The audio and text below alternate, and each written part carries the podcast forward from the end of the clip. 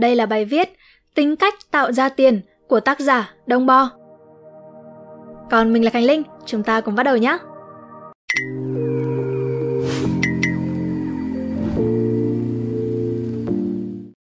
Đây là lời phát biểu của Ayn Rand về hai loại người trong kinh doanh. Ayn Rand là tác giả của cuốn tiểu thuyết nổi tiếng như Suối nguồn, Atlas Shrugged, tức là Atlas vươn vai, Anthem, bài hát ngợi ca đã được dịch trên Spider Room bởi Jun Phạm, là người tạo ra chủ nghĩa khách quan Objectivism, được dịch và sắp trên kênh Reason LLC. Hôm nay tôi muốn đề cập đến bài viết của tôi, đã đăng trên tạp chí Cosmopolitan, tạm dịch tạp chí Người Thành Thị. Số tháng 4 này có tựa đề là Tính cách tạo ra tiền. Giả sử quý vị đã quan sát thấy hai chàng trai trẻ trên giảng đường đại học. Vào ngày tốt nghiệp, tự hỏi xem ai trong số họ sẽ đổi vận. Chúng ta hãy gọi họ là Smith và Jones nhé. Cả hai đều thông minh, tham vọng và xuất thân từ một nền tảng trung bình khiêm tốn. Nhưng vẫn có sự khác biệt đáng kể giữa họ. Smith thì sông sáo về mặt xã hội và được rất nhiều người biết đến.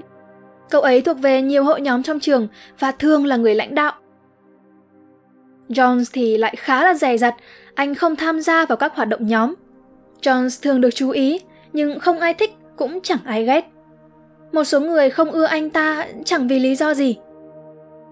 Smith thì có rất nhiều mối quan tâm nhưng luôn sẵn sàng đảm nhận thêm một số công việc nữa. Jones thì đã chọn và quyết định theo đuổi một số mục tiêu đặc biệt hoặc học thêm ngoài chương trình giảng dạy đại học để anh ta tận dụng được hết thời gian rảnh rỗi của mình. Smith dễ dàng tự điều chỉnh bản thân với mọi người, nhưng lại thấy khó khăn để điều chỉnh bản thân khi hoàn cảnh thay đổi. Jones tự điều chỉnh bản thân theo hoàn cảnh, nhưng lại không linh hoạt với mọi người. Điểm trung bình của Smith đồng đều một cách xuất sắc. Điểm của Jones thì thất thường, anh ta đạt A cộng trong một số môn và C ở những môn khác. Hình ảnh của Smith trong tâm trí mọi người là một ngày nắng. Còn hình ảnh của Jones trong tâm trí mọi người thì là một ngày nhiều mây. Nhưng có một vài dấu hiệu hiếm hoi dường như chỉ ra bí mật trong thế giới nội tâm của họ. Vai trò của họ bị đảo ngược. Đó là Jones, một người đang rất hạnh phúc, và Smith, người bị choáng ngợp bởi một nỗi sợ không tên. Bạn sẽ chọn ai là triệu phú trong tương lai? Nếu bạn dựa vào những ý tưởng phổ biến hiện tại, bạn sẽ chọn Smith. Và bạn sẽ sai. Jones mới là nguyên mẫu của người tạo ra tiền. Trong khi Smith chỉ là một bản mô phỏng lừa bịp, người sẽ không bao giờ tạo ra tiền, mặc dù anh ta có thể trở nên giàu có. Để mô tả Smith một cách chính xác, người ta sẽ phải gọi anh ta là kẻ chiếm đoạt tiền. Những người khai thác quặng tìm kiếm vàng biết rằng sự tồn tại của khoáng vật sẽ đánh lừa những kẻ thiếu hiểu biết bởi sự sáng chói đáng sợ của nó. Họ gọi nó là vàng của những kẻ ngốc. Biểu hiện tương tự như ở những người giàu có thực sự và những người tỏ ra là mình giàu. Nhưng các nhà khoáng vật học của linh hồn con người đã không học cách phân biệt họ. Hầu hết mọi người đặt tất cả những người giàu có vào cùng một loại, từ chối xem xét nguồn gốc của sự giàu có, những phương tiện để đạt được sự giàu có. Tiền là một phương tiện trao đổi và đại diện cho sự giàu có chỉ khi nó có thể được trao đổi cho hàng hóa và dịch vụ vật chất. Sự giàu có không tự nhiên mà có, nó phải được do con người tạo ra. Thiên nhiên chỉ cho chúng ta những nguyên liệu nhưng chính tâm trí của con người phải khám phá ra kiến thức về cách sử dụng chúng. Chính trí óc và lao động của con người biến đổi các nguyên liệu thành thực phẩm, quần áo, nơi ở hay tivi, thành tất cả các hàng hóa mà con người cần cho sự sống, sự thoải mái và niềm vui của mình. Đằng sau mỗi bước tiến của loài người từ hang động đến thành phố New York là một người đã đặt những bước chân đầu tiên người đã phát hiện ra cách tạo ra lửa, hay xe máy, hay máy bay, hay đèn điện. Khi mọi người từ chối xem xét nguồn gốc của sự giàu có, điều họ phủ nhận đó là sự giàu có là sản phẩm của trí tuệ con người khả năng sáng tạo của con người cho dù là trong nghệ thuật khoa học triết học hay bất kỳ giá trị nào khác của con người người tạo ra tiền là một nhà khám phá người biết biến những phát hiện của mình thành hàng hóa vật chất. Trong một xã hội công nghiệp với sự phân công lao động phức tạp, đó có thể là một người hoặc một sự hợp tác của hai người. Nhà khoa học thì khám phá ra kiến thức mới và chủ doanh nghiệp, doanh nhân thì khám phá ra cách sử dụng kiến thức đó. Biết cách sử dụng nguồn nguyên liệu và sức lao động của con người và doanh nghiệp để sản xuất hàng hóa đưa ra thị trường. Kẻ chiếm đoạt tiền là một loại người hoàn toàn khác. Anh ta về cơ bản thì không có sự sáng tạo, và mục tiêu cơ bản của anh ta là giành được một phần của cải do người khác tạo ra. Anh ta tìm cách làm giàu không phải bằng cách chinh phục thiên nhiên, mà bằng cách thao túng người khác. Không phải bằng nỗ lực trí tuệ, mà bằng sự điều động xã hội. Anh ta không sản xuất, anh ta phân phối anh ta chỉ đơn thuần chuyển sự giàu có, hiện có từ túi của chủ sở hữu sang sở hữu của mình. Kẻ chiếm đoạt tiền có thể trở thành một chính trị gia hoặc một doanh nhân chuyên cắt xén, hoặc trở thành sản phẩm hư hỏng trong một nền kinh tế hỗn hợp. Doanh nhân làm giàu nhờ hối mại quyền thế, như đặc quyền, trợ cấp, nhượng quyền thương mại đang phát triển giàu có nhờ những phương tiện hợp pháp hóa trong tình hình kinh tế hiện tại của chúng ta, trong sự hỗn hợp một cách hỗn loạn của các doanh nghiệp tự do cùng với sự kiểm soát của chính phủ. Ngày càng khó khăn hơn để phân biệt người tạo ra tiền từ kẻ chiếm đoạt tiền. Khi mọi doanh nghiệp bị mắc vào hàng loạt các quy định của chính phủ danh giới tự kiếm được và không làm mà có bị nhạt nhòa dần những người tạo ra tiền chính hiệu bị buộc phải dùng đến sự giúp đỡ của chính phủ. Và một số kẻ chiếm đoạt tiền bị buộc phải nỗ lực thực hiện một số sản xuất duy chỉ vì làm lợi cho hình ảnh đại chúng của họ. Nhưng nếu theo dõi hoạt động của một người trong một khoảng thời gian, vẫn có thể thấy thành công của người này chủ yếu do khả năng sản xuất của bản thân người đó hay là do ảnh hưởng chính trị không một đặc điểm bên ngoài nào có thể được coi là một dấu hiệu chắc chắn của tính cách tạo ra tiền. Những đặc điểm được gắn cho smith và jones có thể khác nhau, nhưng tổng số các đặc điểm của họ sẽ luôn luôn bổ sung cho cùng một yếu tố cần thiết. Những đặc điểm cốt yếu của người tạo ra tiền là sự phán đoán độc lập của anh ta. Các đặc điểm cốt yếu của kẻ chiếm đoạt tiền là sự phụ thuộc vào xã hội của anh ta một người phán xét độc lập là một người có lòng tự tôn sâu sắc. Anh ta tin tưởng vào năng lực của tâm trí mình để đối phó với các vấn đề của sự tồn tại. Anh ta nhìn thế giới, tự hỏi những gì có thể được thực hiện hoặc làm thế nào để cải thiện mọi thứ. Người tạo ra tiền trên hết là người sáng lập và đổi mới. Phẩm chất không có trong tính cách của anh ta chính là sự cam chịu, sự chấp nhận thụ động quy chuẩn được sắp đặt trong hiện tại anh ta không bao giờ nói, những gì đủ tốt cho ông của tôi thì cũng đủ tốt cho tôi. Anh ta nói, những gì đủ tốt cho tôi ngày hôm qua sẽ không đủ tốt cho tôi vào ngày mai. Anh ta không trông chờ để được nghỉ ngơi hoặc để ai đó cho anh ta một cơ hội. Anh ta làm cho họ nắm lấy những cơ hội của chính anh. Anh ấy không than vãn, việc đó ngoài tầm kiểm soát của tôi. Anh ấy có thể và làm được. Kẻ chiếm đoạt tiền, là người phòng hộ, người chơi an toàn, chờ đợi để chạy theo bất kỳ xu hướng nào. Và là người đánh bạc giỏi hoặc con bạc máu liều, chơi theo những linh cảm mù quáng tại một thời điểm. Dựa vào tin đồn, dựa vào những cảm giác không giải thích được của anh ta. Người tạo ra tiền không làm những điều này. Anh ấy không chờ đợi xu hướng, anh ấy thiết lập chúng. Anh ta không đặt cược, anh ta chấp nhận rủi ro có tính toán chịu trách nhiệm cho sự phán đoán của chính mình kẻ chiếm đoạt tiền có tâm lý thợ thuyền ngay cả trong công việc điều hành anh ta cố gắng thoát ra khỏi những nỗ lực tối thiểu như thể bất kỳ sự gắng sức nào cũng là một sự áp đặt và khi anh ta không thực hiện hành động đúng đắn anh ta than khóc.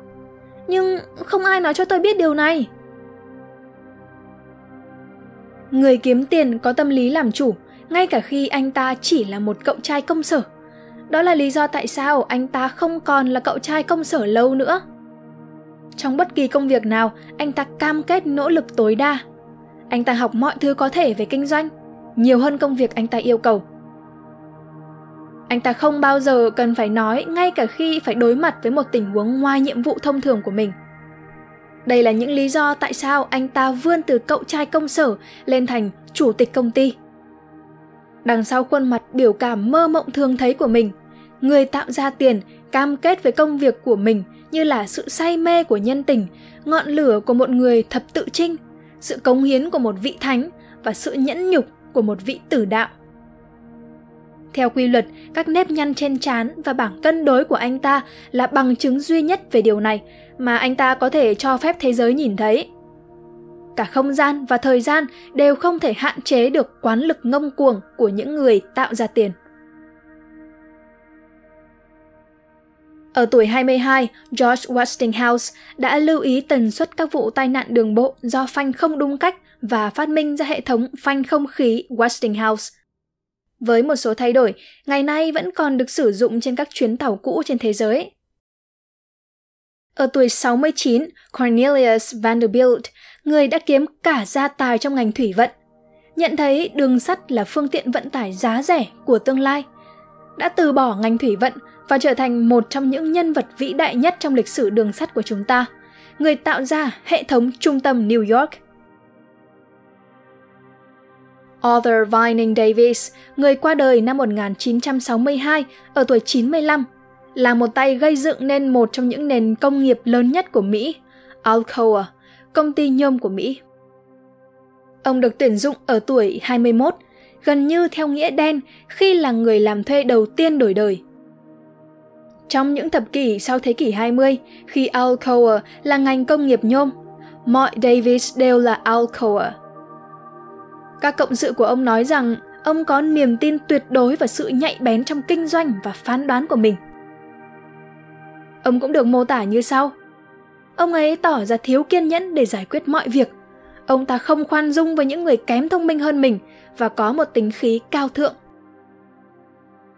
Ở tuổi 89, với gia tài ước tính lên tới 350 triệu đô la, Davis chuyển đến Florida và bắt đầu một sự nghiệp hoàn toàn mới liên quan đến hàng loạt ích lợi mới. Tuyệt vời! Florida phát triển về y tế, hàng không, khách sạn, ngân hàng, trang trại, vân vân.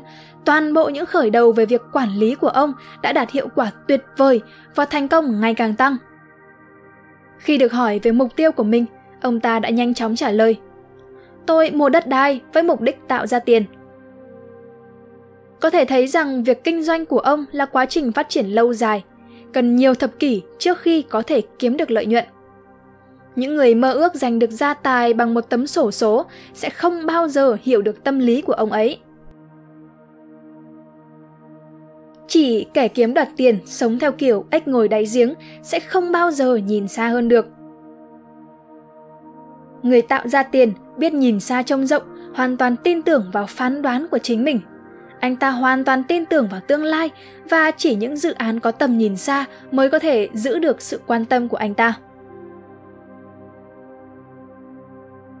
Đối với người biết tạo ra tiền, cũng giống như là một nghệ sĩ, làm việc không phải là một nhiệm vụ vất vả hay một công việc cực chật đã, mà là một cách sống. Với họ, hoạt động sản xuất chính là cốt lõi, ý nghĩa và niềm vui của sự tồn tại, là khẳng định của sự sống. Arthur Vining Davis đã tạo ra Alcoa bằng tầm nhìn phi thường của mình. Ông ta là một người kiến thiết đúng nghĩa, và để cảm nhận sự sống, ông ấy đã duy trì kiến thiết đến giây phút cuối cùng của cuộc đời mình. Tầm nhìn xa đó là đặc trưng của tất cả các nhà tạo ra tiền xuất chúng.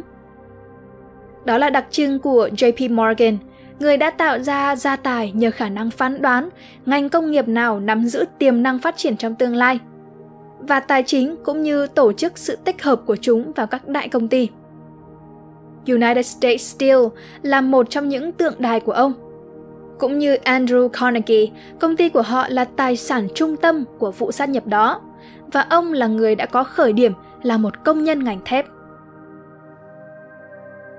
Người tạo ra tiền có khả năng bất chấp các phong tục lâu đời để chống lại các cơn bão chỉ trích và những dự đoán về sự thất bại đã nhanh chóng được chứng minh bởi Henry Ford. Ford là một nhà cải cách mang tính cách mạng về công nghệ và kinh tế. Ông là người đầu tiên phát hiện ra những lợi thế tài chính của sản xuất hàng loạt, là người đầu tiên sử dụng dây chuyền lắp ráp, là người đầu tiên bác bỏ trên thực tế, lý thuyết đấu tranh giai cấp bằng cách đưa ra cho công nhân của mình mức tăng lương không cần yêu cầu, nhiều hơn bất kỳ nhu cầu nào của công đoàn vào thời điểm đó. Ông không vì mục đích vị tha, mà vì mục đích sáng suốt là thu hút nhân tài và đạt được hiệu quả sản xuất cao hơn. Trong suốt cuộc đời mình, Ford đã không được công nhận về thành tựu của mình đối với tầng lớp trí thức, những người đang bị cuốn theo làn sóng của chủ nghĩa tập thể và thỏa mãn với kiểu quý tộc bóc lột đáng mỉa mai, phỉ báng tất cả các ngành công nghiệp vĩ đại. Những lời phỉ báng đó được theo dệt rằng những người tạo ra thịnh vượng tuyệt vời của đất nước này đã làm điều đó bằng cách cướp đi những người đã không tạo ra nó. Tom M. Gertler, đại diện sống cuối cùng của nước Mỹ những năm vĩ đại, người từ tầng lớp lao động lên làm chủ tịch của Republic Steel, là một nạn nhân đặc biệt của chủ nghĩa tập thể. Một người ủng hộ không khoan nhượng và là hiện thân của độc lập. Gertler đã chiến đấu trong một trận chiến anh hùng chống lại các chính trị gia và trí thức vật. Người đã chỉ ra anh ta là đối tượng của các cuộc tấn công đặc biệt man dợ. Nhiều nhà bình luận hiện đại về tín ngưỡng tập thể cho rằng ngày của chủ nghĩa cá nhân vĩ đại, của tâm trí độc lập đã qua rồi và sự tiến bộ trong tương lai sẽ được mọi người nói chung và không ai nói riêng đạt được. Nhưng nếu chúng ta nhìn vào những người tạo ra tiền hiện tại, những người đã chiến đấu để thành công, chống lại rào cản bành trướng của chính trị và thuế tịch thu, chúng ta sẽ thấy những đặc điểm cơ bản giống nhau. Sự phán đoán độc lập khám phá ra cái mới và theo đuổi những cái chưa được thử thách. Nếu một người ở thời phục hưng còn sống đến hôm nay để viết ra vận mệnh của mình, anh ta hẳn sẽ thấy việc điều hành một tập đoàn Mỹ là điều xứng đáng nhất cho tài năng phi thường và đa dạng của mình. Trong đó anh ta có thể là nhà khoa học, nghệ sĩ, nhà phát minh, kiến trúc sư và chính khách. Đó sẽ là một công ty được tạo ra trong sự tưởng tượng của con người, được anh ta uốn nắn trong từng chi tiết quan trọng, xây dựng một sản phẩm hiện thân những phẩm giá của anh ta sẽ là duy nhất trên toàn thế giới. Anh ta sẽ tập hợp quanh mình những cộng sự đặc biệt, được lựa chọn với sự tỉ mỉ. Những người sẽ chia sẻ niềm đam mê và tinh thần nhiệt huyết cùng anh ta. Người sẽ kiến tạo và xây dựng cùng anh ta. Một người như vậy đã thực sự tồn tại. Ông ta chính là Edwin H. Land. Công ty của ông là tập đoàn Polaroid ở Cambridge, bang Massachusetts công ty sản xuất máy ảnh 60 giây nổi tiếng. Câu chuyện của Land là ví dụ hiện đại rõ ràng nhất về vai trò của những người tạo ra tiền đích thực.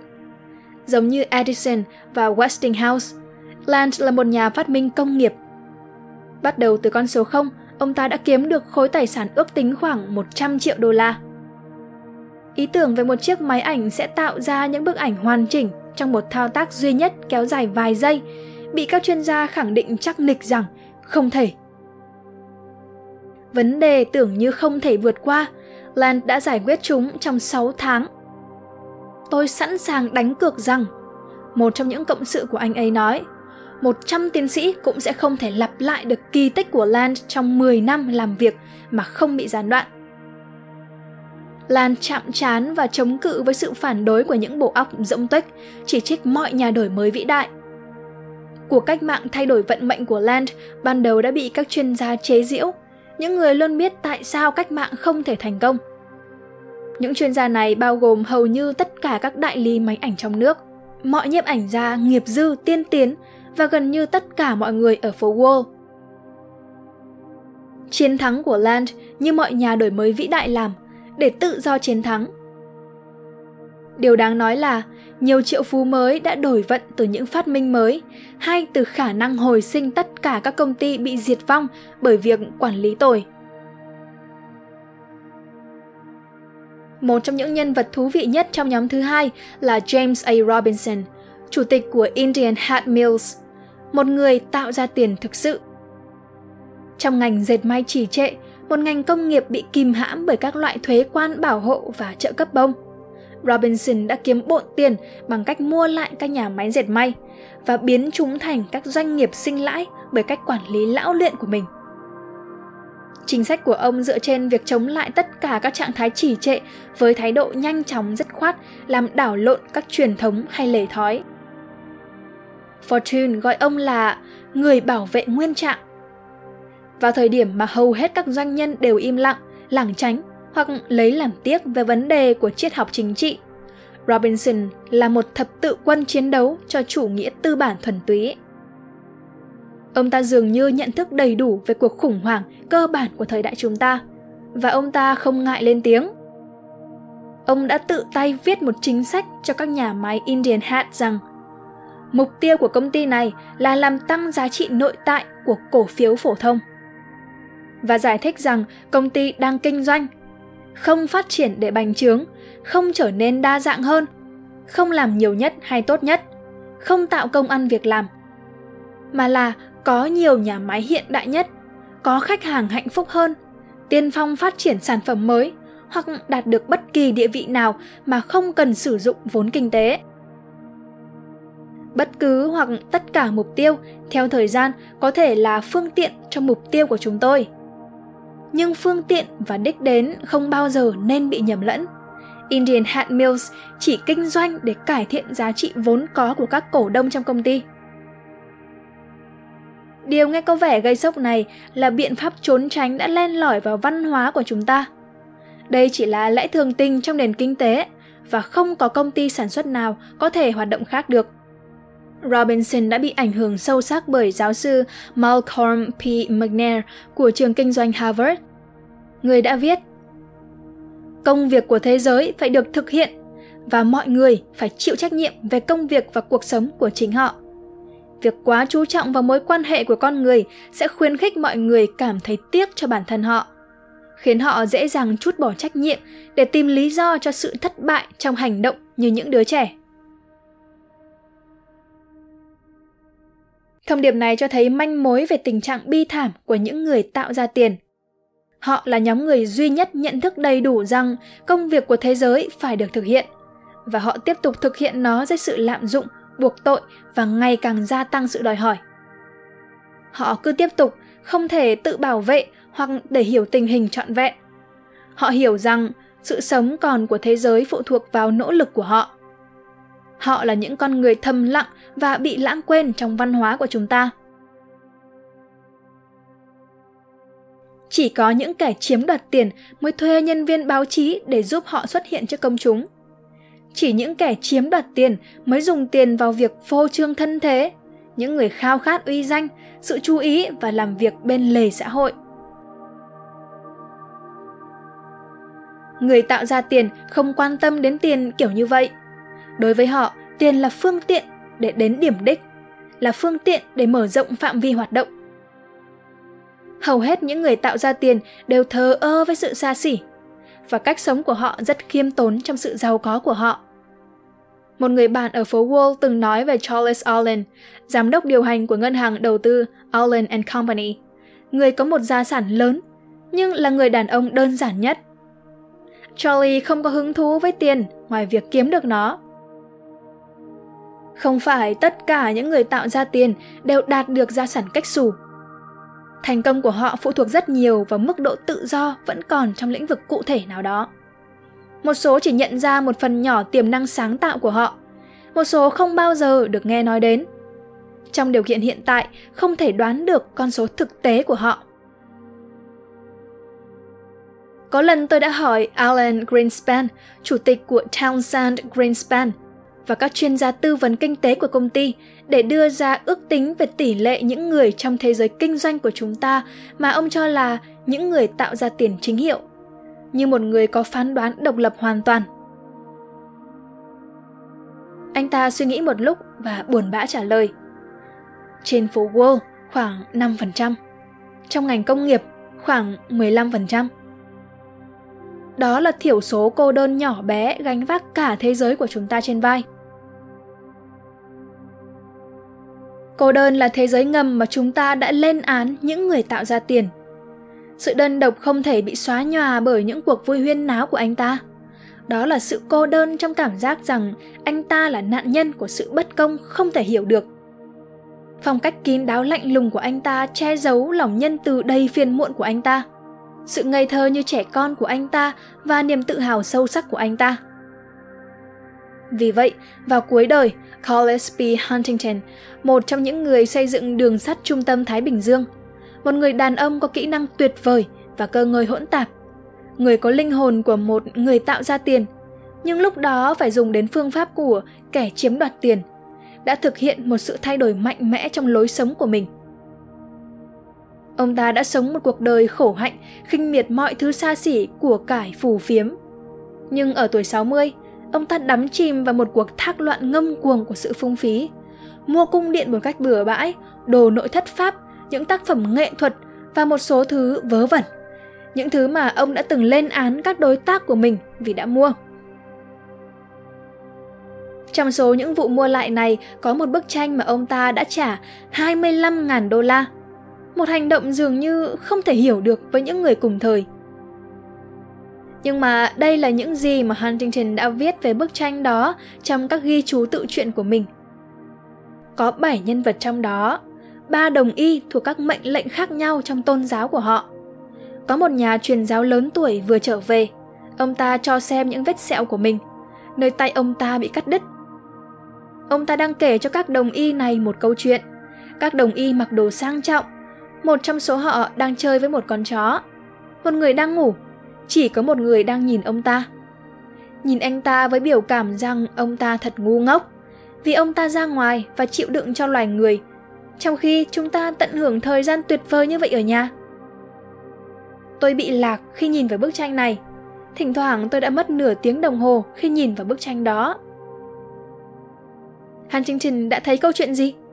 Ông đang nhìn thấy một chiến binh cô đơn không được đánh giá cao Ông đang nhìn thấy người tạo ra tiền, người chiến đấu cho sự sống còn của loài người trong rừng vật chất vô tri. Người một mình nhớ rằng công việc của thế giới phải được thực hiện. Hy vọng rằng các bạn sẽ thích video lần này. Đừng quên ấn like, share và ấn subscribe nhé. Và nếu các bạn cũng thích những nội dung như trên, hãy đăng nhập vào spiderroom.com để tìm đọc thêm. Còn mình là Khánh Linh. Bye!